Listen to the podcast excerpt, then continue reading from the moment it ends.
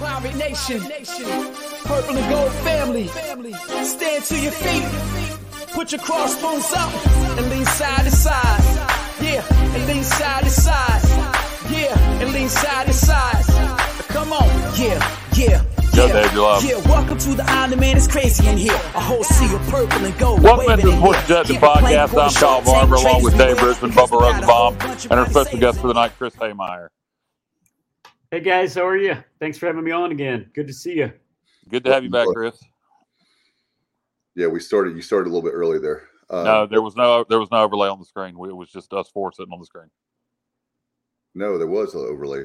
I don't mind. Anyway, Welcome into. Oh well, we're, we are live now. Uh, Yeah. the, the the overlay was on the screen on my end. I was like, "What Yeah, in the world?" Chris, did you get overlay? I got a little bit of overlay. I did. I, I, I got no overlay, guys. I, I, I apologize. So, sorry for all the listeners for the impromptu open. I thought David lost his mind and wasn't going to open the daggum show. That's what, you call, that's what you call taking the bull by the horns. Well, I wasn't going to sit here and let it die, but uh, I don't know why I didn't get an overlay. There you go. That, that's what happens when you broadcast live. No doubt about it. Uh, Great to have a great friend back with us, the Campbell play-by-play voice, Chris Hemeyer. Chris, man, welcome in, and a big game tomorrow night in Greenville at Williams Arena at Minges Coliseum. Yeah, you know, it's it's great when this thing goes. I'm I'm sure you guys remembered it. That This used to be a a, a home and home series. Um, every other year they would play either in Buies Creek, uh, especially when we got Gore Arena here, and then ECU, and then you know how it is. Different coaches come in from from different areas, and they don't realize how it's a it's a pretty neat little basketball rivalry that goes back and forth. So it'll be fun. Um, going up and, and and playing the Pirates again. Always a always a big game for Campbell when we're playing the purple and gold of ECU.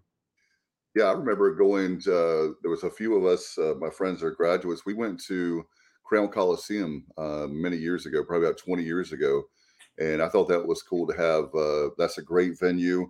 Um, by the way, Kyle, I, will, I want to see the Alabama show coming up a week from Sunday. There, I'm a huge Alabama fan. Yeah, I saw them in Raleigh at, at PNC last October. They're, they're, they're still really good love. Anyway, a little sidebar there for you. But uh, as far as Crown Coliseum, you know, Williams Arena. Uh, when you're talking about the home and home, I really like uh, Campbell. I think it's a great university, not because your own. I, I, I really like it in basketball, and then we've had football and basketball, and of course, my goodness, uh, Coach Hare. You know, baseball is uh, huge with Coach Godwin and Hare, the two great skippers there. Um, so Campbell, great university, and um, I, I tell you, this is going to be for the Pirates. It's going to be a tough matchup. Um, they the last two games haven't gone so well for the Pirates, so we'll see how it uh, play, translates tomorrow night. Yeah, we were we were talking a little bit about it be, be- before the show. You know, the way that the Pirates were rolling a little bit, and and that ODU loss. We were talking about that too, coming off a tournament. Um, it's it's really tough, so you can kind of excuse that one away. You know, to, to South Carolina State, that's hard to stomach, no matter what uh, your, your situation is. So they're going to have their attention. They're going to be ready to win. And, and Campbell, who is who is four and three on the season, but has some but has some good wins, isn't going to sneak up um, on the Pirates. So uh, it, it's not going to be one of those uh, overlooking games for uh, for for ECU. You- mentioned um, playing playing Campbell down at Buies Creek, and uh, you mentioned how it used to be a home and home, and now it's not. Kind of you play at one or the other, et cetera. Um, for people that, that aren't going to make the trip down to Buies Creek tomorrow night, um, uh, what, what is the Big South's uh, arrangement? Is that a, are you guys with ESPN Plus? Are you would Flow? Where, where can we watch the game? Yeah, definitely. Well, the the, the game's going to be up at uh, at ECU um, on Friday. Oh And well, so- shows you I don't so, even yeah, know where the hell we're playing. and, uh, and so yeah, that will be soon. I say it's on the road. no, it's it, it, it's going to be up there on ESPN Plus, all of our favorite network. So we all have subscriptions from that. That's for sure. uh, no doubt about it, Chris. Uh, what a great uh, time! And um, this actually, though, is good for I think both teams. I really love, like I said, Campbell and East Carolina, and when you're talking about four and three, and then uh, the Pirates, uh, this is an opportunity to play a good opponent. It's a rivalry. Uh, I, you know, again, maybe some of these players don't know about the rivalry, but they should. Maybe the coaching staff doesn't understand about the rivalry, but I, I think that uh, it'll um, be a great matchup. I think that one thing that will help um, Pirate Nation, we need to get a lot of people there. One eight hundred ECU, ECUPirates.com. Get your tickets because You know, what else is there to do on a Friday night at Greenville? Come on, come on out. And I think that is a one factor for me. I would say is that um, that can help the Pirates is certainly the if if the Pirates get enough fans there, that will uh, that could make a difference. Yeah, definitely, because you know it, will be interesting to see the, the, the Friday night aspect of it. There there's usually a a whole lot of orange um, in, in, that arena. So, so so you're right. Although I will have to correct you a little bit, unless things have changed since I live in the area.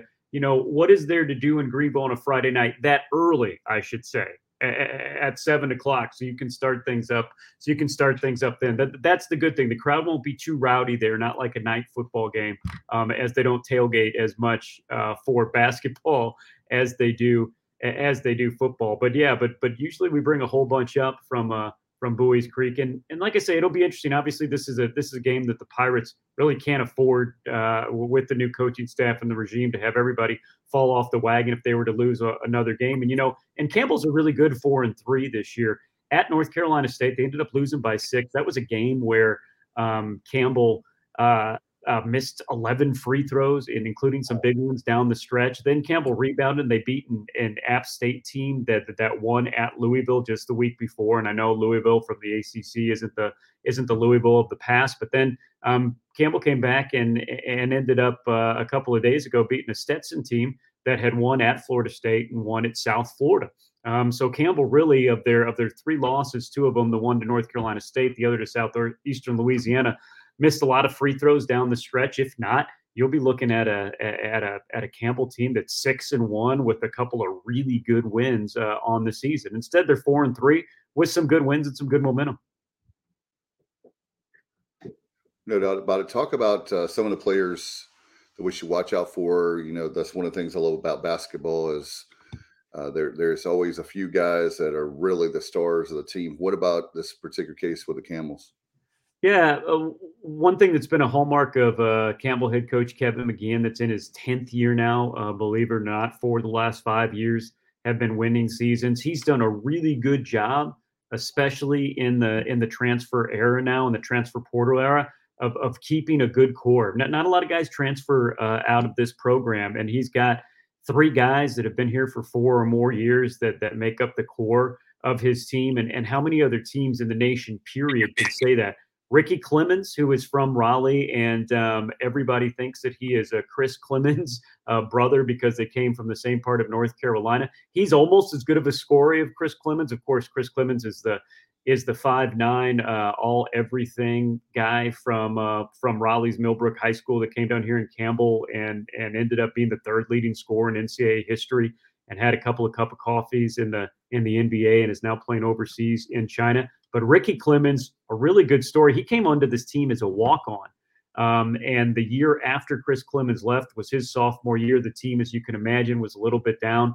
He was doing great in practice as an as a defensive stopper. So they put him in a game against Winthrop with a couple weeks left in the season, and he and he never got out of the starting lineup. He's now Campbell's leading scorer at 14 points per game. He still is, in my book and a lot of other books, the best defender in the Big South Conference. Uh, period and he's a leader of this team um, in his fifth year as he's taken a COVID year. Jesus Carralero is a is a six eight Spaniard um, who can do just about everything, averaging ten points per game. Um, he averaged in the top 20 in the Big South last year in in rebounds, assists, scoring, and, and field goal percentage. And then Josh Lusane, he's a big guy down low. He's averaging over 10 points per game as well. Um, the thing that's been fun about this uh, Campbell basketball team is they have depth this year they got eight new guys in, including four transfers.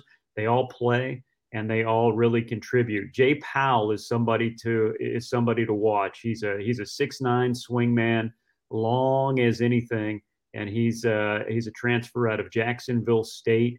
Um, that's really that's really a difference maker. So it's it's a Campbell team that that has been a little up and down, but but seems to be gelling with this new guys, and they can really go 9, 10, 11 deep, which is something they haven't had in a while.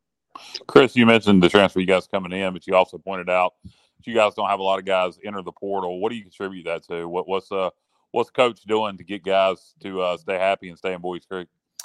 He, he sets up a great environment. I mean, he is a he is a player's coach. Uh, he, he is a guy that will that will do whatever it whatever it takes to to to make a team a team. Um, to together today is their is their hashtag is their is their mantra. He he really takes care of players. He's a family man himself, and he surrounds himself with assistants that are that are family guys. And and, and this isn't a program that if you're not performing will ask you to go into the transfer portal. He's very loyal to to his guys, and and I think it's like everyone that that comes here to Campbell and stay. Uh, Campbell might not be a name, a household name that you recognize, especially if you're if you're outside of the region. But guys, once you get to this campus, it's beautiful. It's like a movie set. Once you get to this arena, which is really the best arena in the Big South and some of the best facilities in the Big South. And, and once you get to this little place, it's two hours from the beach and three hours from the mountains and 45 minutes from downtown Raleigh. You say, you know what, this is a pretty pretty good little place for a, for a career. And then the bottom line is Campbell is winning. Um, Kevin McGeehan has brought a consistent winner here to Campbell for the first time in a long time. Do you think going to the Colonial will help you guys with recruiting, or do you think it's going to make a difference? Or no doubt, no doubt. Um, the Big South has been has been great for Campbell. Campbell was a founding member of the Big South back in the '80s. Then they went to the uh, then TAC, turned into the Atlantic Sun Conference, and then the the best decision that uh, Campbell has made over the past ten years was getting back in the Big South. Um, the Atlantic Sun, it was too much travel. It was a it was a big difference in a, in a lot of the public schools that had a lot of money um, for athletics, and Campbell has really grown in this past decade. Uh, Campbell was an afterthought in, in almost uh, every sport when they were in the Atlantic Sun, and then they were able to rise to the top of, of, the Big South Conference. And it's and it's really time, guys. I mean, they have they've outgrown the Big South Conference. Big South Conference has changed a little bit too. The the, the Big South that Campbell came in um, had some really strong schools in it, uh, but, but by the likes of of Liberty, of, of VMI, of Coastal Carolina. Um, a couple of those teams went on to the FBS, of course, which was good choices for them. But it kind of had this conference pulling up some more athletic programs that were division two maybe five or ten years ago so you're you're talking about places that don't really have the facilities or the money to compete and so it's it's the haves and haves nots the big south and, and last year campbell won 13 conference championships wow. um, the, the most ever in their history and, and that kind of shows you it's time to go and, and this fall um, they've already they've already won three make no mistake about it, the CAA is a, is a good move for conference stability. Um, I think the Big South's going to be a, around for a long time, but but the CAA not only is going to be around for a long time, especially in football, because that was the big thing with Campbell this year. There were just six teams uh, in the Big South Conference for football, and a couple of them were um, just football members. Bryant University from up in Rhode Island, um, uh, Robert Morris, uh, a couple teams that you don't know uh, w- would be in there in the future. Of course, the CAA, as uh, as our head football coach Mike Minter said it, and he has a way with words, as you guys know, but he called it the SEC of FCS, and I don't think he was exaggerating too much. They put five teams in the in the in the FCS playoffs again for for for another year, and they're and they're a really really good conference. So football first and foremost it's a solid football conference that, that's never going to go away, and it's expanding the footprint of, of, of Campbell. For football, you go all the way up to Maine to play, but for basketball, you go down to the College of Charleston, you're up through Virginia, you're in the DC metro area, you're in Philadelphia, you're in the New York metro area, you're in Boston. I think it's going to do a lot not only for athletic recruiting because you're playing names and universities you know and you're expanding your footprint but it's going to be doing a lot for the university guys this is a university that uh, away from athletics is on the rise too, and like everybody, wants to expand their their footprint and get some people from the Northeast out of the winter and come down here to the South for school. So so we'll see how it works. Chris, now, Chris, since you brought up football, um, very quickly before we continue on uh, with a little football talk, um, going back to the the Chris Clemons, Ricky Clemons thing, I just out of curiosity, I looked up his bio, and I, I, believe Ricky Clemons' father, his name is Chris of all of all yeah. things, and, and, and then he has a brother named Christian. And I was like, well, I was like, yeah. well, maybe maybe Chris Clemons' real name is Christian.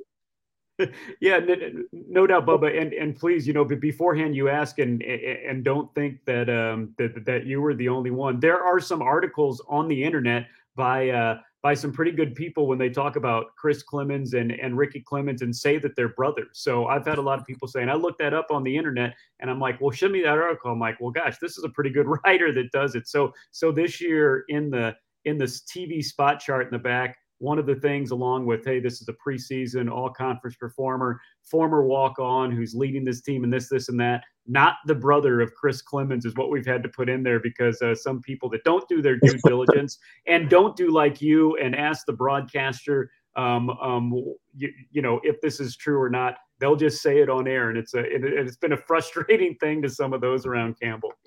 Now going back to coach minter's team uh, five and six um, but four out of those six losses were by eight points or less, including uh, a 22 14 loss to Jackson State, and then also a near miss against a very good Gardner Webb team, um, a Gardner Webb team that played three FBS opponents um, and very good FBS opponents at Liberty, Marshall, Coastal Carolina, and nearly beat two of them and were competitive in all three.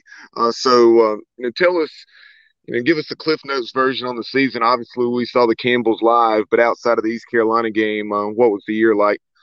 Yeah, man. I mean, the, I mean, this was a team that was picked to finish second in the Big South, and a team that that truly thought that they could, just in their fifth year of scholarship football, um, to go to the FCS playoffs. And the belief was there when Campbell was totally healthy, and that was coming off a bye after that East Carolina game. Where I don't want to bring it up to you guys, but it was 10-7 Campbell after the first quarter, and that's the picture of the scoreboard that I took, and it's hanging in my office right now. But that's a that's a discussion for next football season. NC Central uh, was one of the surprises in the MEAC, and they ended up having a, having a really good year. But they were on a on a roll. They beat they won at New Hampshire, um, which for those that know FCS football is a perennial top 20 team and was in the top 20. And Campbell just laid the lumber to them on on October 1st. It was a it was a Campbell team that ended up winning 48 to 18. Um, and and and that was a and that was a team that thought, my goodness, um, you know, that this is the team we thought they were. They beat a couple of not very good Big South teams at home, Charleston Southern and Robert Morris, and then they they went out and against Deion's team uh, a week before that they were on game day that they played the top 10 Jackson State team and they played them to within a score it was a it was a tough game late. In that game, they got some injuries, especially to the offensive line, and they came back and blew a second half lead to North Carolina A and T. Had a couple of more injuries, and then it just went downhill from that. They lost a, a close game at Bryant. You talked about the close game versus Gardner Webb. Uh, one score games um, in, in each of those games, and instead of wins, they were three straight losses. And you know, Campbell won the last game of the season, but but went on to a five and six year but a lot of promise there. Campbell had an injury to their all conference quarterback, Haj Malik Williams. Chad Mascoe was a guy that originally was committed as a sophomore in high school to Florida State. He ended up um, um, taking over for Haj when uh, when the Campbell quarterback was injured, and boy, he showed flashes of why he was a, a former three star that that had a, a lot of FBS offers. Um, Campbell found a good true freshman running back into Corey Rogers and a good uh, wide receiver in, in Chaney Fitzgerald. So the core is there, and their coaching staff is telling us it's going to be a number one, at the very least, top two FCS high school recruiting class for Campbell. So again, Campbell's going to have to step up big time because they're going from the Big South to the CAA, but but but the recruiting's there, and we're starting to see, especially at the end of the year, some of those freshmen make an impact. And uh, Chris, as far as uh, one question I had is that with Campbell making the move to CAA, I know that you guys are going to be at the top of the FCS. But any hopes for Campbell fans uh, to go to FBS? Because you look at it and you guys are on the move, you're on the rise, kind of like what Liberty did, James Madison, that uh, James Madison, of course, being in the CAA and moving up. What about you guys? Uh, I'm not talking about right now in the next season or two I'm just saying, long term, is that something that the universities even talked about?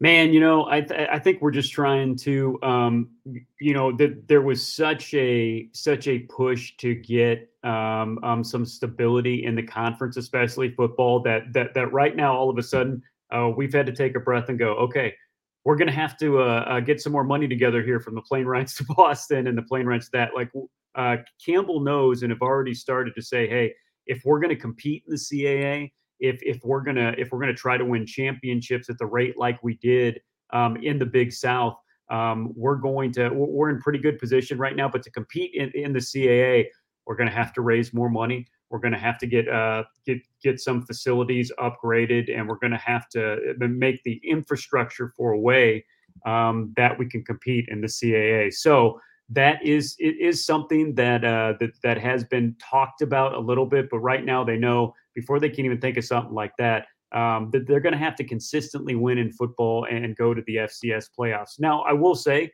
this is a program that in the modern era has just been around for 15 years, and as we've talked about on your show before, uh, has just been a scholarship FCS program um, for five years. So when you look at the overall and how Campbell has been climbing, they're going at a good rate. But I think you know the coaching staff included. This will be year number 11 for Mike Minter. Uh, he wants to raise a trophy, and uh, hopefully he can do that in the CAA. Yeah, you guys, you, you talking about going FBS down the road, and I got, yeah, I agree. You're you're just going to the CAA now. Get, get your feet wet there before you even think about the next step. But you know, you, you look at FCS football, and Appalachian moved up to FBS several years ago. JMU just moved up to FBS. Coastal's moved up to FBS. A lot of the top programs in the Carolinas and Virginia in this region are, are gone from the FCS ranks up to FBS. You still have A and T, who's going to the CAA with you guys, and um, you know, uh, Delaware, et cetera, in the CAA, Richmond. But you guys have a chance now, I think, in the Colonial, and you're already doing it in recruiting, uh, to really become the. There's always been a kind of a power in North Carolina or in the Carolinas in general at the FCS level. And if you guys recruiting at the rate you're going and joining the CAA, you guys have a chance to step up and kind of fill those shoes as the the power school, if you will, in the Carolinas at the FCS level. Yeah, and and that's a good point, and that's why it's been it's been so much fun to make this move too. You know, it's not it's not one of those the, those crazy things like like USC.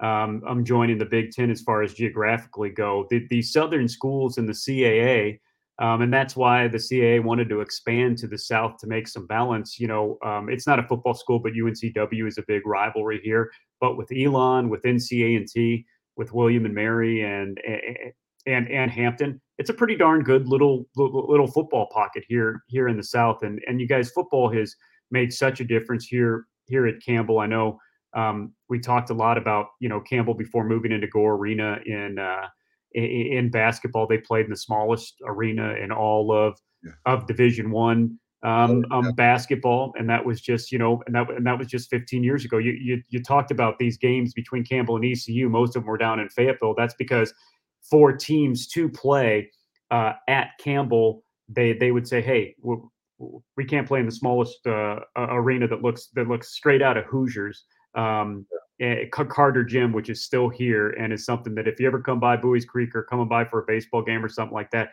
you got to go in it because you won't believe it's it's as small as it is, and some of those Hoosiers gyms were better than it. Um, that that was Campbell 15 years ago when Campbell didn't have a football team and they played in the uh, in the smallest gym in all of in all of division one basketball and and that's why it's been such an amazing rise for a decade and a half 12 years ago if we're on any podcast and and someone brings out that campbell is going to be um, a football school in the caa you would have been laughed off of uh, off of yeah. whatever platform platform you were on so it's been a lot of fun guys because i i kind of got here as we said, the creek was rising, and the creek is now rising, and it's over its banks, and it's it's it's headed up the I ninety five category, um, the uh, corridor. So watch out. Chris, we used to call that the the Billy Barn back. Yep. Yep. And um, in fact, our good buddy Shell was talking about. I wanted to ask you, how was the basketball camp? When I was an, a teenager in the '80s, that was the Campbell Basketball School and uh, for those people that are old enough to know who Bones McKinney is, a former Wake yeah. Forest head coach, he spoke to us. Uh, there was a lot of uh, ACC basketball players that would come down, but used to be this really big thing. Is it still the same way? I haven't really stayed connected with the the camp over the years. You know, unfortunately, not. It is it is still around, um, but up until COVID, it was the longest running basketball camp in the entire world. And in fact, um, during COVID, we we put together a documentary on it. It hasn't it hasn't been released yet, but um, found out tons of facts. They will claim that, and if you think about it, of course, getting started back in the 50s, and and of course, all of us aren't uh, aren't old enough uh, to, to really remember what was going on back there. But but but back in the 50s, they didn't have basketball camps really of any kind. That was a that was a foreign um, a, a foreign subject and a foreign idea, and they started this basketball camp. And it's interesting you mentioned that because you know me being from Missouri um, and not knowing um, about the basketball camp, but if you talk to anyone that was growing up during the 70s and 80s and had any sort of interest whatsoever in basketball, they probably at least one summer came to the what they called the, the Campbell Basketball School. And what was amazing of it, it was back before the different NCAA rules were out there and, and everything like that. And so during the 70s and 80s, as you talked about, the best coaches in the ACC, the coaches in the ACC came down here, and the camp counselors were the all ACC players. It's it's amazing that the laundry list of guys, including Michael Jordan, that were down here for a couple days of camps as counselors, because in those days you could pay um, these guys to come down, and that's how they got they got money during during the summer, and it was an amazing, amazing thing. Um, the players that have played in that quote unquote smallest gym in all of the Division One basketball. So we'll, we'll have to have another visit um, when that documentary comes out because it's it's really fascinating the history that happened right here um, in Buies Creek, North Carolina, and how it's still known um, throughout the United States and, and throughout the world. If if you were you know a basketball fan or or hooked into basketball back then, you knew about the Campbell Basketball School. No doubt, it's a great thing, and I know Bubba, you had some more. Where um, Bubba, Bubba, you had some football questions. No, I was transitioning back to hoops and uh, tomorrow night's game. Uh, as I looked over Campbell's information in, in preparation uh, for not only tonight but just um, what we're going to see tomorrow. Um, and Josh saying his his effort stood out to me. What twenty nine points against Stetson, and yeah. Uh, and, and, prior to that game, you know, he, he, didn't have bad numbers. What seven or eight points a game, but uh, you know, talk about that twenty nine point performance. Uh, I think the roster says six seven two forty. Yeah, yeah. Joshua Lusane, man, he is um, he is a a wide body, but he's also a, a, guy that can take the ball out on the perimeter and shoot the three. And and Kevin McGeehan, uh, Campbell's head coach's offense, it's a it's a hybrid of the Princeton. It's the Princeton. Don't call it the Princeton. You'll see backdoor cuts tomorrow, but you also see everybody on the floor. Um, no matter if you're the starting center like like Joshua Lusane or one of the guards, can dribble and shoot the three. And so with that, you know, you have a lot of, of versatility in guys. And Joshua Lusane was a guy that had a fantastic freshman and sophomore year, and then he got banged up. Um, he'd been injured the, the first part of the last two seasons and was kind of falling out of the rotation and never got things going. Uh, healthy Joshua Lusane that, that got his first start in a long time um, on Sunday for the injured Jesus Carralero. Um, boy, he he took the bull by the horns. Uh, he was hitting everything, and and again had that career high in points. So he's a difference maker that has his uh, that has his confidence back, and um, and the big key will be keeping him out of foul trouble, um, especially against the athletes that'll be on the floor for ECU. Chris, I don't know if we have anything else about basketball that Dave and Bubba want to touch on, but I want to ask you this. Uh, many of our listeners will remember you as the voice of the East Carolina baseball team uh, for several years. What is your favorite memory of calling ECU baseball back in the day? Man, I tell you what, it was um, it was the, the atmosphere at at, at Clark LeClair. I mean, I mean, you guys know it because you lived it or what have you. But you know, where I came from in the Midwest, you know, it's it's all about professional baseball, and and people didn't really uh, pay much attention to to college baseball. That's changed a little bit now. But but you know, in the in the Midwest where I was from in Missouri in college baseball, the first two months of the season, it was pretty darn cold out there, so you couldn't get you couldn't get really excited. But but man, be, being at that stadium, and it's not just in the big games. Um, it, it, it's the midweek games where where where you'll fill up that place, and it's the jungle, and it's and it's truly a, a college baseball atmosphere that that that isn't really matched anywhere anywhere on the East Coast, and and that's what was fun. It, it was fun being um, a part of that thing because you know every pitch mattered, every inning mattered, and and the and the ECU baseball fans are as knowledgeable as any fans in all of in all of college in, in all of college baseball. It was it was so much fun. Oh, and by the way, the awesome trips they were going. I was a part of uh, of one of those trips out to California. Campbell played a three game series with Pepperdine.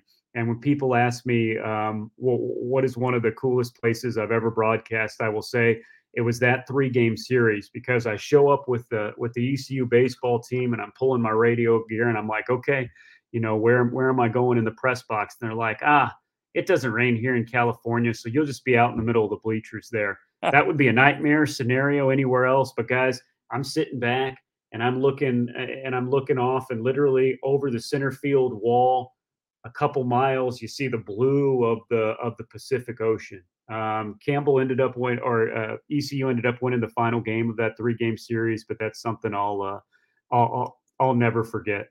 That's a pretty cool spot to broadcast a game. Sitting up oh my gosh! Because no California, doubt. yeah, that's pretty awesome. Uh, no doubt, and that that moment uh, certainly with Pepperdine is a beautiful. That's uh, Malibu, right?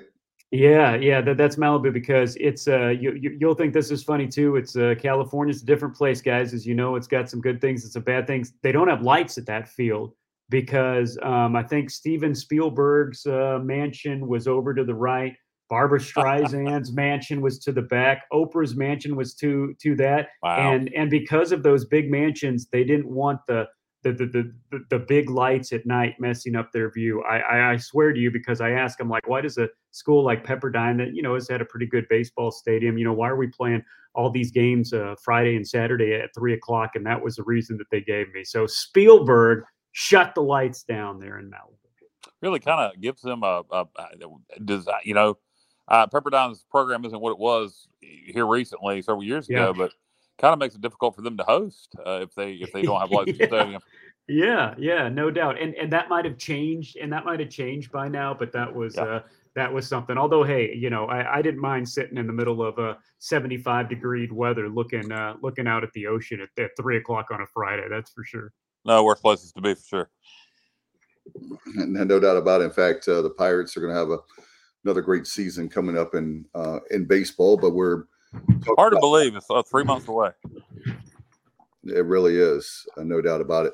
In fact, uh, Chris, as far as the game tomorrow night, I know that uh, a lot of fans are going to hopefully show up. It's uh, we were talking about that Friday night, and one of the things that's great is I, I normally take my kids there. great family atmosphere, but you get a chance to see two teams, uh, in-state rivals, not too far away. Um, a lot of history between the two schools. Uh, why wouldn't you come out and see a game tomorrow night? Yeah, right. Definitely. I mean, I mean, th- th- these are two teams that are uh, are, are going to put on a show. Um, indeed, you know, there's a little bit more sizzle to this. Again, you know, the coaches might know not know a little bit about the the rivalry, but there's North Carolina kids on both uh, on both of these teams, and and the fans will be there and make it a little bit of an atmosphere. So so hopefully, you know, the ECU fans are are are, are over what happened midway in the week, and and everybody's remembering that it doesn't matter a whole lot what happens in the non-conference part of the season. It's all about getting your team right for conference. So I think I think it's going to be a good game. I would be I would be surprised if it's not. No doubt. And uh, how can people hear your work, man? We love your your voice. We appreciate everything you've done for East Carolina and what you're doing for Campbell. How can they hear the games?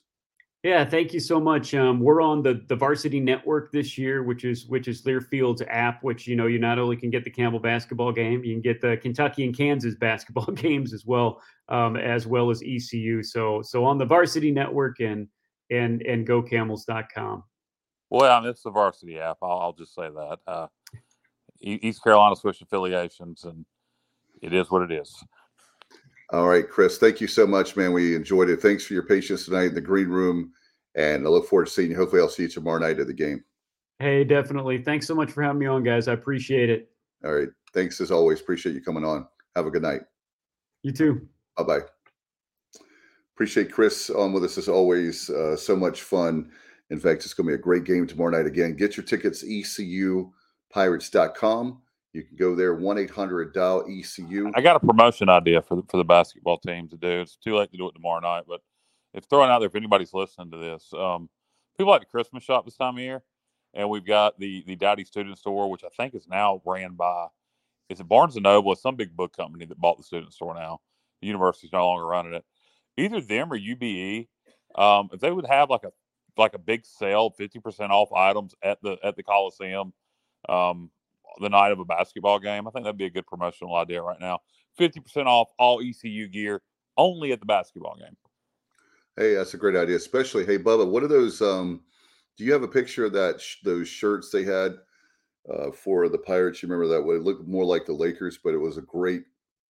It was a great look, and um, I really you're just talking about the the t-shirt jersey, yeah. the one that they the yeah. one they gave away on opening night. They should sell that at the basketball game. Just one moment, uh, I believe I still have it. There's That's, lots of different things I think we could do like that that make sense that would get people to come out. I mean, and it might not it might not increase the crowd at all, but I, am just thinking off the top of my head, what are people doing this year on a Friday night besides going to a basketball game? First thing that comes to mind is Christmas shopping, and you know maybe you could combine the two if, if we could get with Dowdy Student Store UBE and have like a 50% off sale only at the basketball game. You probably get some extra people in there.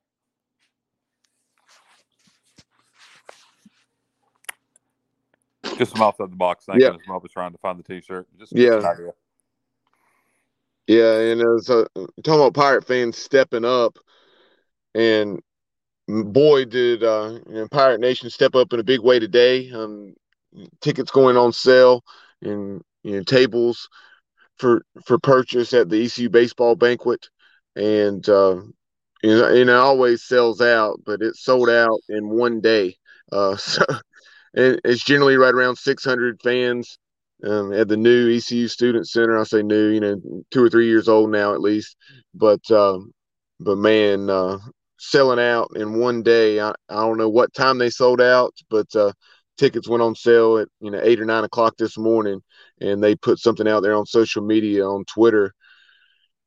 Uh, right around 5:45, six o'clock, saying that it was sold out. Yeah, great support for the baseball team. Always, that doesn't surprise me at all. Um, maybe time to expand the uh, where we have it at so we can sell more tickets. I don't I don't know, but uh, great that it's sold out. Better. How uh, have we heard uh, anything on bowl tickets? I, I thought the priority deadline being before the actual bowl game was announced was a bit silly. But uh, have we heard anything about how bowl tickets? I don't. I don't know how the hell you, you put your priority deadline, how you sell bowl tickets before you know which bowl game you're going to. Yeah, I was thinking back and trying to recall if I remember that being done in the past, and uh, I don't. Not, I'm not. It's not, not, not, saying it hasn't been, but I, I didn't recall it.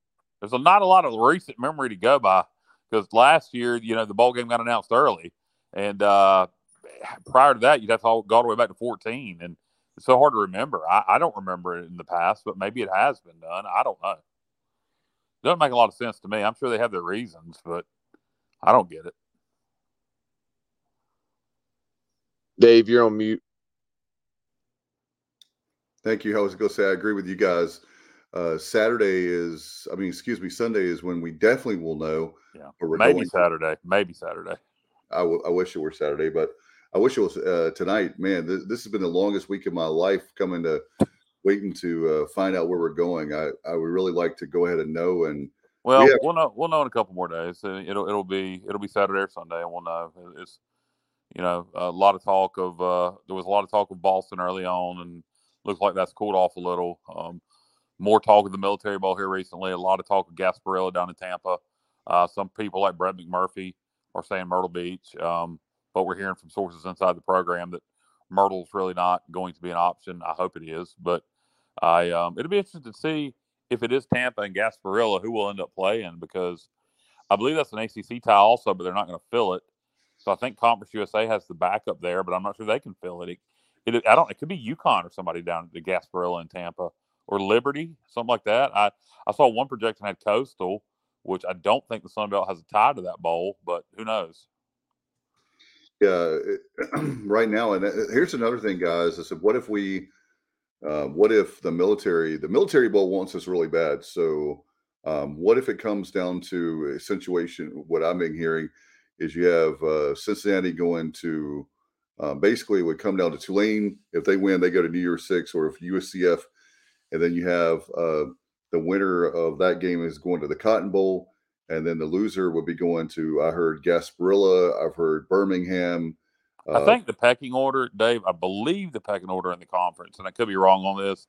I believe Birmingham and Military had the first two picks after um after the New Year Six. So I I believe that's the case. So you you I think I don't know. I you know I don't know how against we are of going to the Military Bowl. If if we've been that blatant about it, then I, I'll I'll I could see them taking UCF or Tulane, whoever loses, if or whoever Birmingham doesn't take. Um, I don't know. I it sounds like we're really pushing for Tampa now in the Gasparilla Bowl, but it'll it'll be interesting how it plays out. Um, have you guys heard anything in- more detail than that? I haven't. No, just uh, we'd heard, you know, of course, it was. It seems like a lot of push for uh, Fenway and then Early on, yeah. early on. Um, I'm hearing what I've heard from different, you know, just reading the stuff and what people are saying is, um, including the administration, is Cincinnati is going to go to the Fenway Bowl. Um, that military doesn't. Uh, we won't. Uh, the military bowl wants us. The administration doesn't want the military bowl. Well, here's the one thing I would say.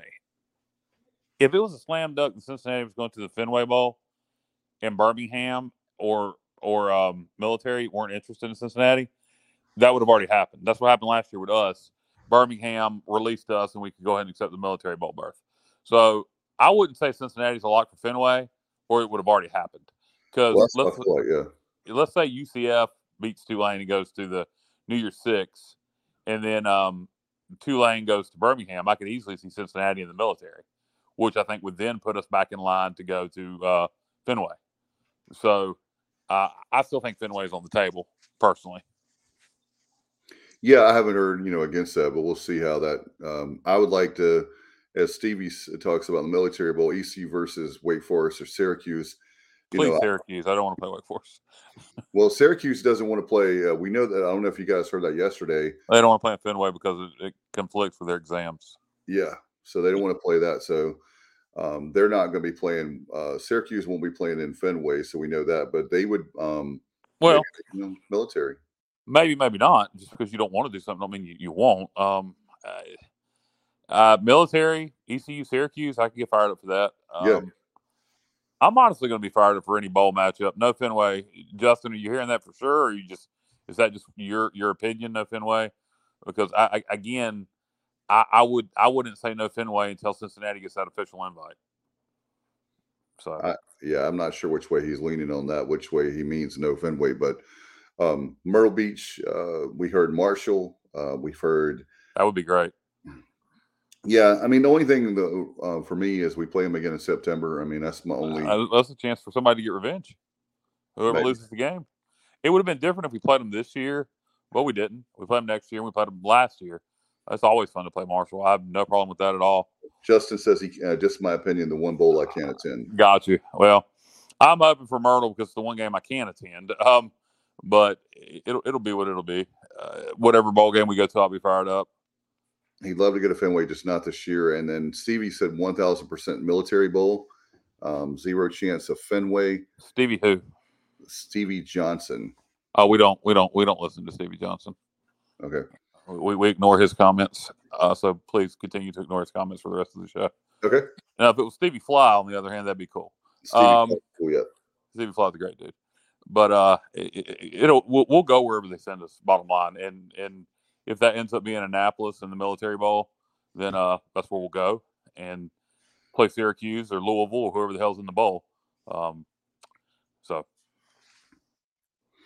That's, uh, in fact, Justin's saying what he's hearing is between military, Myrtle, or um, Boca.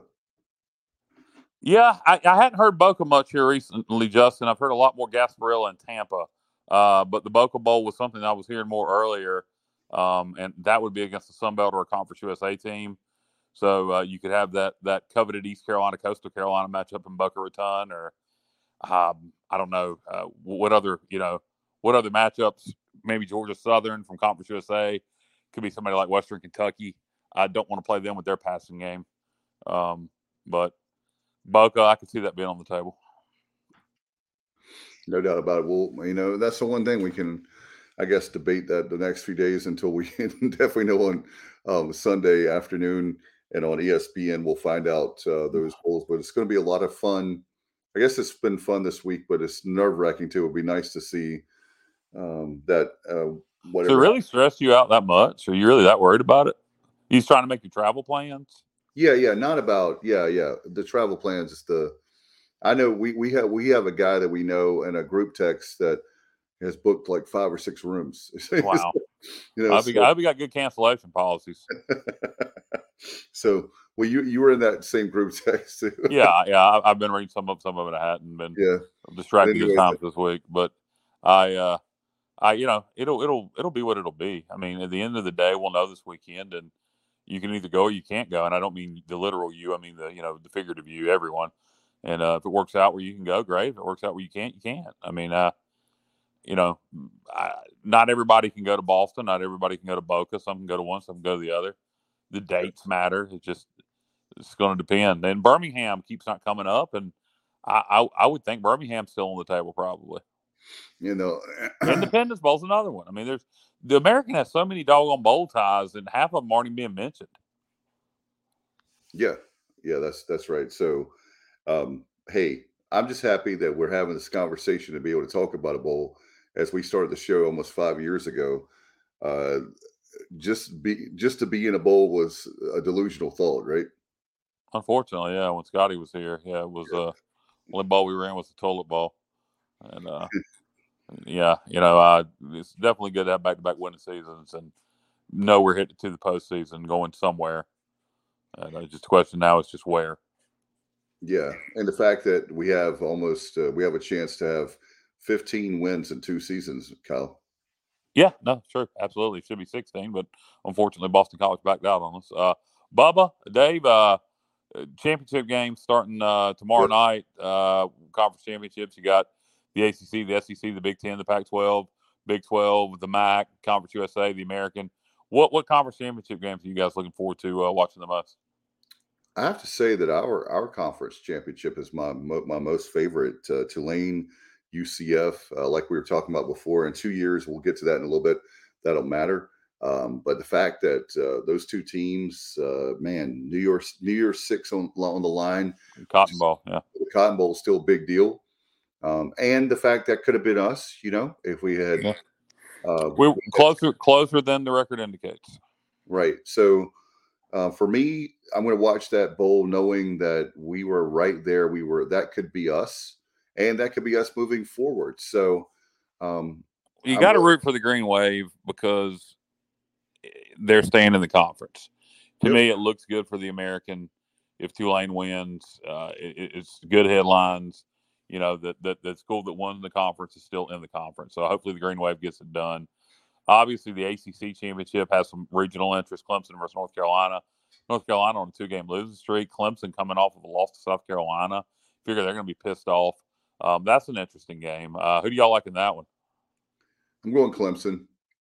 I I think that I think if Clemson had won against South Carolina, then you know maybe um, North Carolina could you know sneak up on them.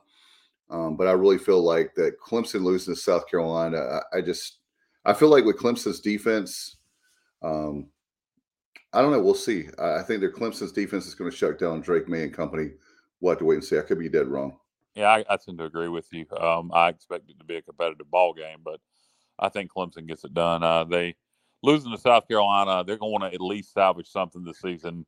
And to them, a salvageable season is at least winning the ACC championship with the standards they have in recent years. And you know, who knows? Carolina might get it done, finally win the ACC. I hope not, but um, I'll be watching that one. Um, SEC championship lost a little bit of its luster with LSU losing now they can't make the playoffs, but they can shake things up by beating Georgia.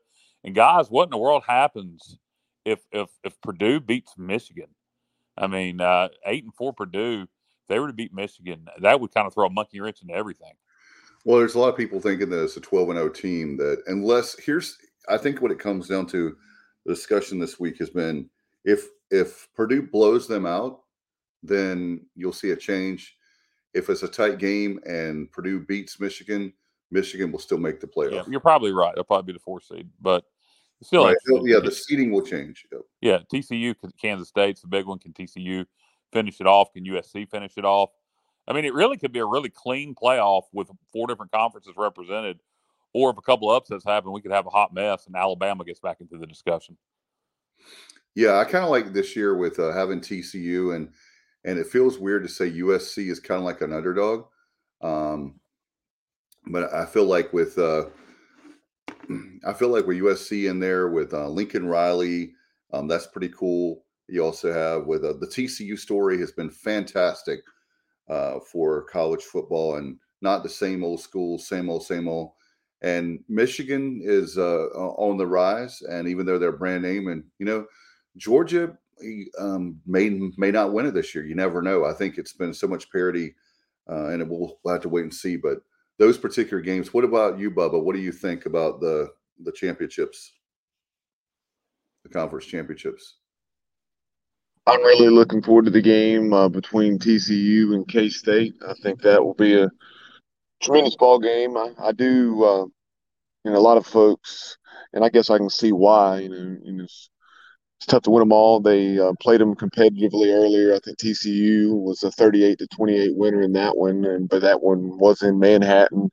Um, I think TCU will find a way to get it done. Uh, I know Iowa State and had a down year compared to what they've been in recent seasons, but um, they were still competitive in most games. And what TCU did to them last weekend really surprised me, um, winning 62 to 14.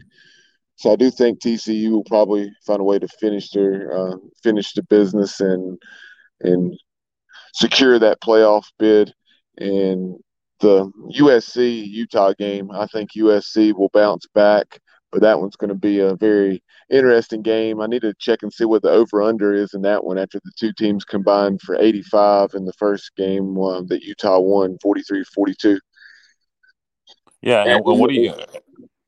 Go ahead. Oh, I was gonna. I was gonna say, what if you do it for Sonny Dykes and you and you and you win the national championship and you're one at TCU? Do you just go ahead and retire? Say the hell with this. I've done all I can do. Year TCU, talk about talk about a storybook season, uh, obviously, but um, but man, uh, you know, I believe I'd call it a career. man, uh, what a what a script there if that does happen.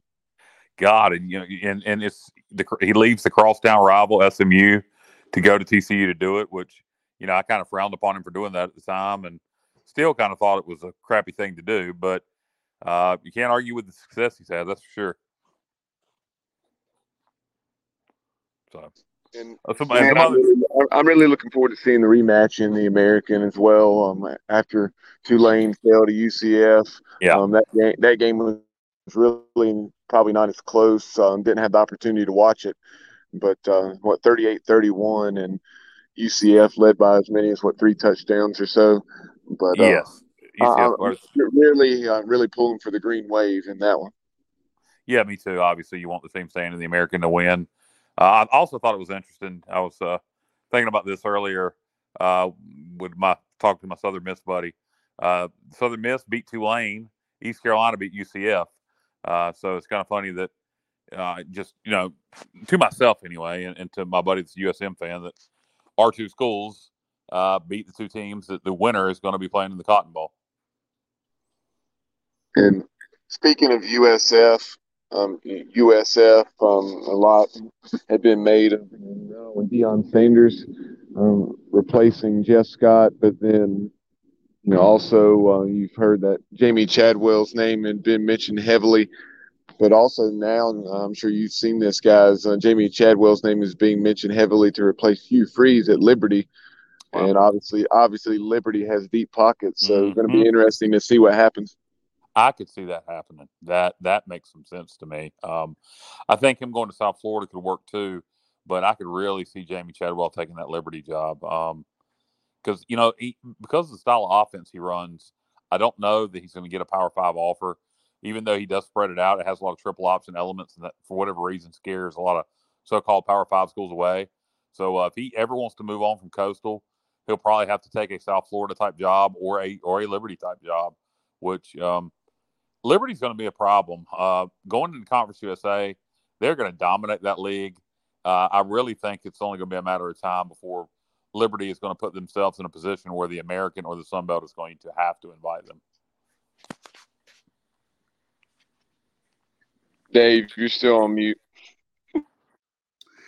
Sorry, I'm dealing with other stuff too at the same time. But um, that with uh, Conference USA, you were talking about Liberty and Mhm. Conference USA. Um, what about Liberty? Uh, do you guys think Jamey Chadwell? I know y'all were just talking about that. Yeah, we were just talking about that. I, I, I think because of the money, even though it's not a step up in terms of conference, but in terms of money, yeah, I can see that happening. And I say again, I think Liberty and Conference USA is going to kind of force the hand of the American to the Sun Belt to invite them because I think they're going to dominate the league every year. Because they're going to get a good coach. They're not going to lose Hugh Freeze and then hire Bubba Brazil. They're, they're going to, if you don't know who that is, look it up. Um, they uh, they- they're going to make a they're going to make a hell of a hire, and uh, whether it's a, a, a Jamey Chadwell or maybe somebody out of coaching, like um, Hey, what about Deion Sanders? yeah, I don't see Deion working out at uh at Liberty. Um, That was a joke. I uh, I can see old Neon Deion in South Florida. I don't see that working out at Liberty, but you know, if they don't get Chadwell, I, I would expect them to go after maybe a Dan Mullen, uh, somebody of that ilk. Um, so they're going to make a good hire because they're like you said, they got deep pockets and they're very serious about athletics. And for all of our viewers and listeners, uh, a lot of folks have seen this, um, but I was sharing it with one of our groups earlier today. The video of Deion on the sideline, you know, it was goes back to the whole Eddie Robinson Jr. press conference uh, interaction between the two. Uh, and Deion Sanders uh, had been told by Eddie Robinson Jr. that that he wasn't swag, and of course Deion was not to not respond to that. So he had a hoodie made, an Under Armour hoodie uh, that says uh, "Who ain't swag," and then on the back it says "I am swag," and he got turned into a song, and they played at the Jackson State games. is is tremendous, and watching watching Deion dancing on the sideline and the crowd, uh, you know, getting getting hype, crunked, whatever you want to say to it. Go ahead, Bubba. Speak that lingo. Um, Yeah. I, uh, I, I, I, I, I, I knew I knew y'all would like that. uh, hype and not, there's not when I think of Bubba, I think of hype and crunk. Um, Yeah, exactly. You know, uh, I um. Uh, well, he's gonna have to look, see if he can look. He is swag. Well, let's see. Let's see if he's swag. If, if he stays at Jackson State uh, after all these offers, then you'll have to say, yeah, he's swag. Um, because uh, he's got some opportunities out there, and of course, Deion ain't hurting for money, but uh, everybody likes more. So it'll be interesting to see what he does. He can be the head coach of Jackson State forever if he wants to. That that's the interesting thing. Um, it is permanent job security.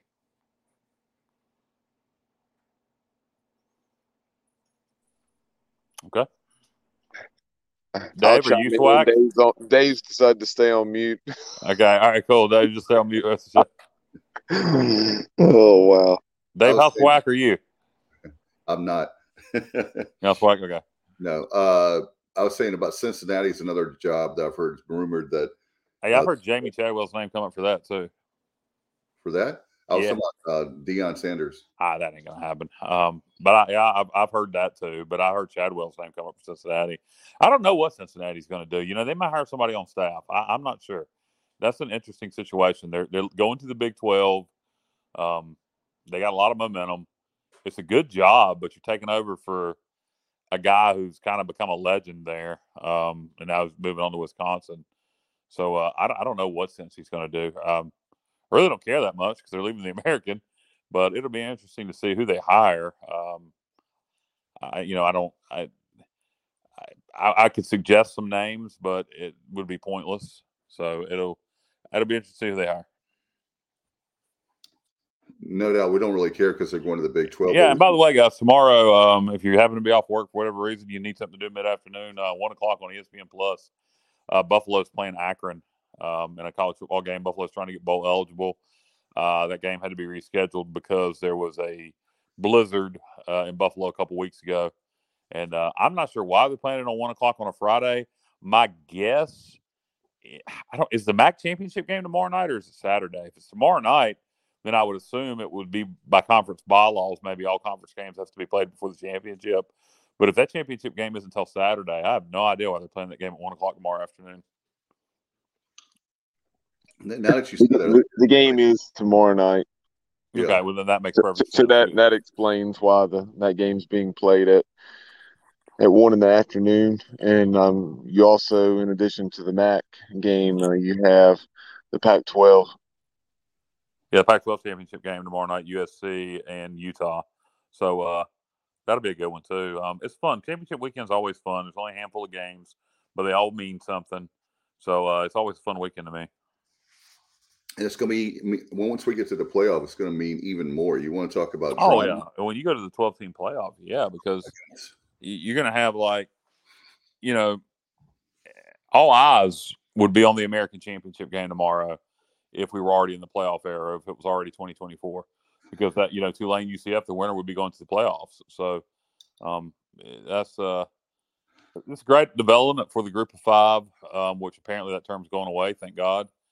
And uh, the 12 team playoff, I think, is a, you know, I think we still have a disadvantage because of uh, NIL with some of the so called Power Five schools, just going to have an advantage there. But I do think with the 12 expanded, the, the, with the playoff expanding to 12 and um, the six ties ready conference champions getting in, which guarantees the so called group of five gets in every year, I think is a great equalizer.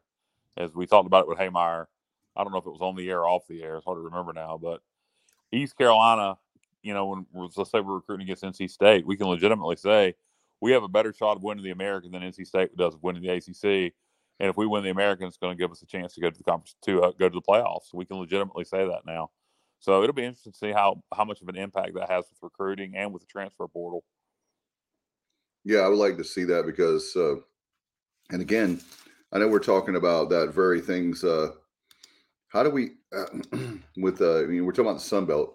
You look at a lot of great teams in the Sun Belt. You could go to, um, you know, whatever league you go to, but American, uh, we're going to be right up there at the top every year, and including, um, by the way, congratulations to Willie Fritz staying at Tulane. I think that's a great, uh, great thing for them, and they're going to be a dominant factor. You would think in the American. Yeah, I think it'll be East Carolina, Tulane, SMU, Memphis, uh, UTSA. Um, you know, I, I, think South Florida, Florida Atlantic, one of the two will rise up. Uh, great hire by Florida Atlantic hiring Tom Herman today. Uh, yeah. they're they're joining our conference. Um, so Tom Herman's a proven winner at Houston. Uh, he did okay at Texas. Didn't didn't live up to the expectations they had, but he's a good coach, and uh, I think he'll do well at Florida Atlantic. I really thought they were going to go after. Um, oh God, help me out, guys. Uh, OC at Arkansas. Um, Oh, Briles. Kendall Briles. Yeah, Kendall Briles. I really thought they were going to have to Kendall Briles because Kendall was the OC there under Lane Kiffin at Florida Atlantic a few years ago, and um, Kendall's been a hot name coming up for jobs over the years. And I think maybe that last name of Briles hurts him more than it helps That's him. what I was, that's what I was going to ask you guys. Is that going to? Would he have to change his name? I don't know. I think it's a shame. Um, I, I, I, at some point he'll get the opportunity to be a head coach. Uh, I, I, really thought it would be at Florida Atlantic, but you can't argue with their hire. Uh, Tom Herman's a good hire. Yeah, unlike UAB, we, if we're going to talk about listen, what in the hell is UAB doing? Uh, I, I, that might be the stupid. Top, Bubba, what are your thoughts on UAB's hire? My thoughts uh, initially were, you know, it's a total 180 of what they did with Bill Clark, uh, you know, who got them to where they are. You know, where they were you know, winning and you're playing for CUSA titles on a consistent basis uh, after the death of that program. And uh, he came back, and you know, prior to the death of the program, you know, they had what an eight win season, Kyle. It was yeah. something like that. Yeah, seven, or eight wins, seven or eight yeah. wins. Then the they don't play football for a couple years, and they come back and um, do what they've done. Just remarkable uh, with with no more support. I know they've had some decent financial support, but uh, as far as attendance at games, um, certainly n- not particularly good. And to do what Bill Clark has done uh, was very impressive. It's a shame that he had to step down for health reasons, but um, Bill Clark was a proven head coach when they hired him. Was my point to him coming over from yeah. Jacksonville State, yeah. and uh, now they're hiring a guy in Trent Dilfer obviously, a, a big, a big name uh, from what he did as a player uh, at Fresno State, and then obviously winning a Super Bowl with the Ravens, and then he's he's done very well in the prep ranks. But uh, it's, it, it's certainly a, a very intriguing hire. Uh, for a different reason, for a different reason than Biff Poggi. But uh, you take a look at now Tom Herman at FAU, yeah. um, Trent Dilfer at UAB, Biff Poggi at Charlotte. Um, a lot of storylines as far as coaches within the American. Guess which one of those three I think is going to be most successful? Biff. no, I'm going to go with Tom Herman. Um, I, you basically, and Biff has been on Michigan staff for, for you know a couple years now. But prior to that, he was known as being a high school coach, if I'm not mistaken. So you, you got him and Trent Dilfer. Trent Dilfer's a great name, you know, NFL recognition, all that, but done nothing but coach at a private high school. Uh, never coached at college at all. Has, has been a head coach at a private high school. Uh, Very intrigued to see what kind of staff he assembles. No kid. I mean, I, I just don't. I don't know what UAB's thinking. When I heard they interviewed Skip Holtz and Tom Herman, also. That's what I was going to say. Skip Holtz was the. I thought that we would see Skip Holtz back in coaching and in college, and we would be he would be coming here to Greenville. Yeah, I, he's been up for the Charlotte job and the UAB job, and was both passed up was passed over by both for what I think is really strange hires. I just I don't understand it. I, if East Carolina were have done would do something like that, I would lose my mind. Um, I, I don't get it. I, I, are they trying the Deion Sanders thing? This worked at Jacksonville State, think or Jackson State rather thinking that a big name will come in with NFL recognition and just get all the recruits. I just, I don't know. I don't know what UAB's thinking. That's the only thing I could think of, Kyle, is that he's the face of the program. And then if he can get the, like we were discussing earlier off air, is if he can get the really good coaches, assistant coaches, then that knows how to recruit, maybe. Um, but he, uh, it's, it's such a gamble, like you guys were talking about with having Bill Clark I mean, the stability. Yeah, and, and, keep in mind again for anybody that no, Bill Clark was not fired. He he left because of health reasons. How how did their interim? I thought their interim coach that they're bowl eligible, aren't they? I think so. I'm not 100. percent I believe they were. Were they seven and five, Bubba? I have to look it up. I want to say they were maybe six and six. I think they had to maybe win their finale to become bowl eligible. Okay. But you know, even so, I'm still a little bit surprised if, if the interim coach got him bowl eligible that he wasn't more of a serious candidate. Yeah, they are. They're they're six and six, Kyle. Okay, so their interim coach takes them to a bowl and doesn't get the job. Um, so I don't know. I, it's to me, like I said, that's their problem. Um, but you you would hope teams coming in the league would be on the rise, and I think that's what they're trying to do. I, I just I think they made a wrong turn, and maybe Trent Dilfer to work out for them, but uh, it doesn't make sense to me on paper. So if Mike Houston leaves, then we have to get a former quarterback in the NFL. Mm, uh, no, no, please. Let's let's get an experienced coach that's been successful, uh, preferably head coach experience, if not a seasoned coordinator. And uh, you know that's the route I think we should take. So they, they have to on the resume has to be Super Bowl champion. Uh, only if you're a Super Bowl champion coach. Okay. Yeah. Uh, not a player player. Player. Don't yeah. hate the game. Uh, hey, uh, in fact, Johnny Robertson brings up a great point, and he's the best. JR is the best. He says that UAB has been to a bowl seven years in a row. Yeah, I you know, again, I, I would have probably just made the interim coach permanent just to keep the stability. Because to be honest with you, Bill Clark's health problems were back related. It's not like he has cancer. It's not like he has some disease. It's back problems. And I know back problems can be excruciating, but you figure at some point he's going to come back to the game. So, uh, you know, I don't know if I would have stepped that far away from him. yeah. do you think that they're trying to move on from him? Yeah, I think so. I think that's exactly that's what they're trying to do. Yeah. I think they're trying to create a new identity. Uh, probably um, the AD who's there now did not hire him. And um, that's probably why the interim coach didn't get the position. Because to me, you, taking over an interim situation, no matter how much talent you have coming back, it's a hard job. Um, I, I, think at Ohio, um, I believe last year, um, what's his name? The guy that was at Nebraska. Um, Scott Frost. No, no, no. The, the, guy that was at Ohio for years. We beat him in the in the St. Pete Bowl. He was at Nebraska before that. Bubba, help me out. I'm dying here. Oh, 2013 when we went. Oh yeah. Well, the former Nebraska head coach, he was the head coach at Ohio for years, who somebody will type on the screen in a minute his name. I cannot think of his name right now. Uh, he retired last year during the summer, and their interim coach had a bad year. And this year, second year there, they win their division of the of the MAC. So my point is, yeah, he inherited a lot of talent, but it's a tough situation as an interim coach. And to get them to bowl eligibility, I believe I would have just kept him as head coach because to me that's an accomplishment to stabilize the program in an interim situation and take them to bowl eligibility. Yeah, well, I mean, literally, you have the, uh, and what do you have to lose? You you're already bowl eligible. You see what he could do, and then if it tanks in a year or two, you you're yeah, you just give him give him a three year contract, David. Don't even do five years if you're not 100. percent But I uh, I believe I would have went that route because it's been a very stable program. No doubt, and who knows, maybe maybe if you had the right coach, uh, then you know you could make some noise early on at um, in the American. But we'll have to wait and see. That's a that Trent Dilfer. Uh, did you guys? It was kind of like a Dave. Breaking news: Frank Solich is the name I couldn't think of. Frank Solich. Thank you, thank you. Um, but the fact, how about the fact that with Dilfer, did you see that one coming? It was like a tornado. I didn't see it. That one. No, I don't know who would have saw it coming unless you're inside the UAB program.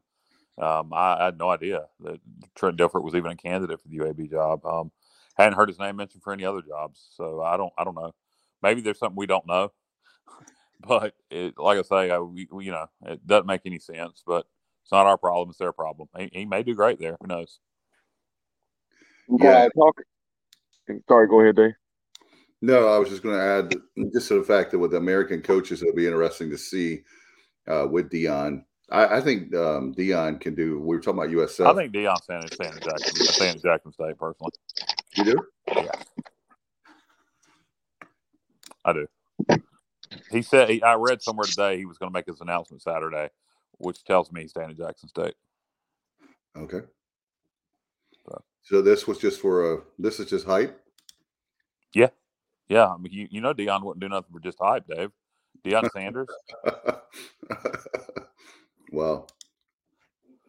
Bubba, what were you going to say? Oh, just speaking of different hires, on one that was made last year that has panned out very well. Everyone that you know, knows very much about college football knows how poor New.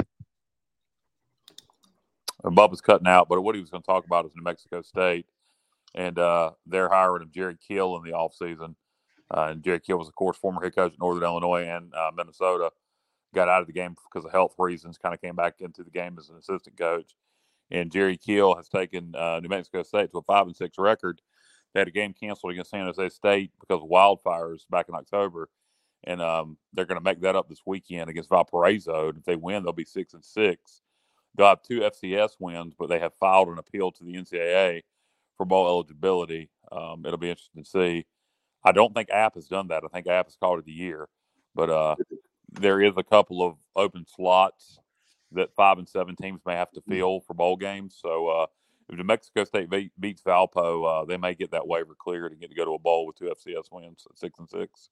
And great accomplishment for um, Doug Martin took them to a bowl game one year, and they won it to the Arizona Bowl over Utah State. They won seven games. That was their best season in like 50 years. So if Jerry Kill can get them to six and six in his first year there, that's incredible. No doubt well, about it. At least that's what I think Bubba was talking about before his mic cut out. Do you guys have anything before we wrap this thing up?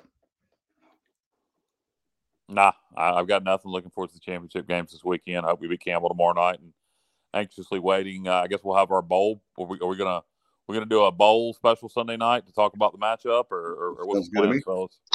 And if we do happen to find out um, prior to Sunday night, if we do get word uh, where the Pirates will be headed, you know, following the championship game between Tulane and UCF, uh, then we'll uh, definitely go live and talk about it then, as well as probably have a more in-depth show on on Sunday. So keep it right here for all the latest and bowls uh, with uh, basketball. A lot going on, and certainly baseball season tickets are going to be on sale soon around the corner. As we told you, uh, the bas- the baseball banquet already sold out, so uh, you're not going to be able to go to that unless you know someone, as they say. All right, uh, appreciate Chris Hemeyer. Well, good luck to the Pirates tomorrow on the hardwood as they take on the Campbell Camels. and that'll be tomorrow night at seven o'clock. Appreciate you, Kyle, buddy. Appreciate you. We've been thinking a lot about you. Hope you feel better. Eh, this week sucked, Dave. It sucked big time, but at least I felt good enough tonight to do the show. I'm glad you did. It's not the same without you. Bubba Rosenbaum, appreciate you, man. And uh, Matt had to work tonight, so he couldn't be with us, but uh, appreciate him too. All right, we'll get out of here. Until next time, you've been watching the Pirate Preview right here on the Sports Objective. Good night, everybody, and go Pirates.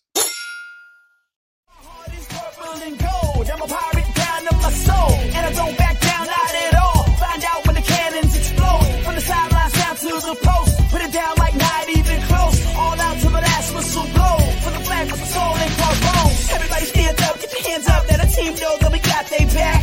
This is our house, this is our town, our time. Everyone one nine copy that. Everybody in the stands go bananas. Scream loud, baby, don't hold back. Every foot, every yard, every first down, every touchdown with the cannons blast. Get it on, get it all, get the wave going like a hurricane, y'all.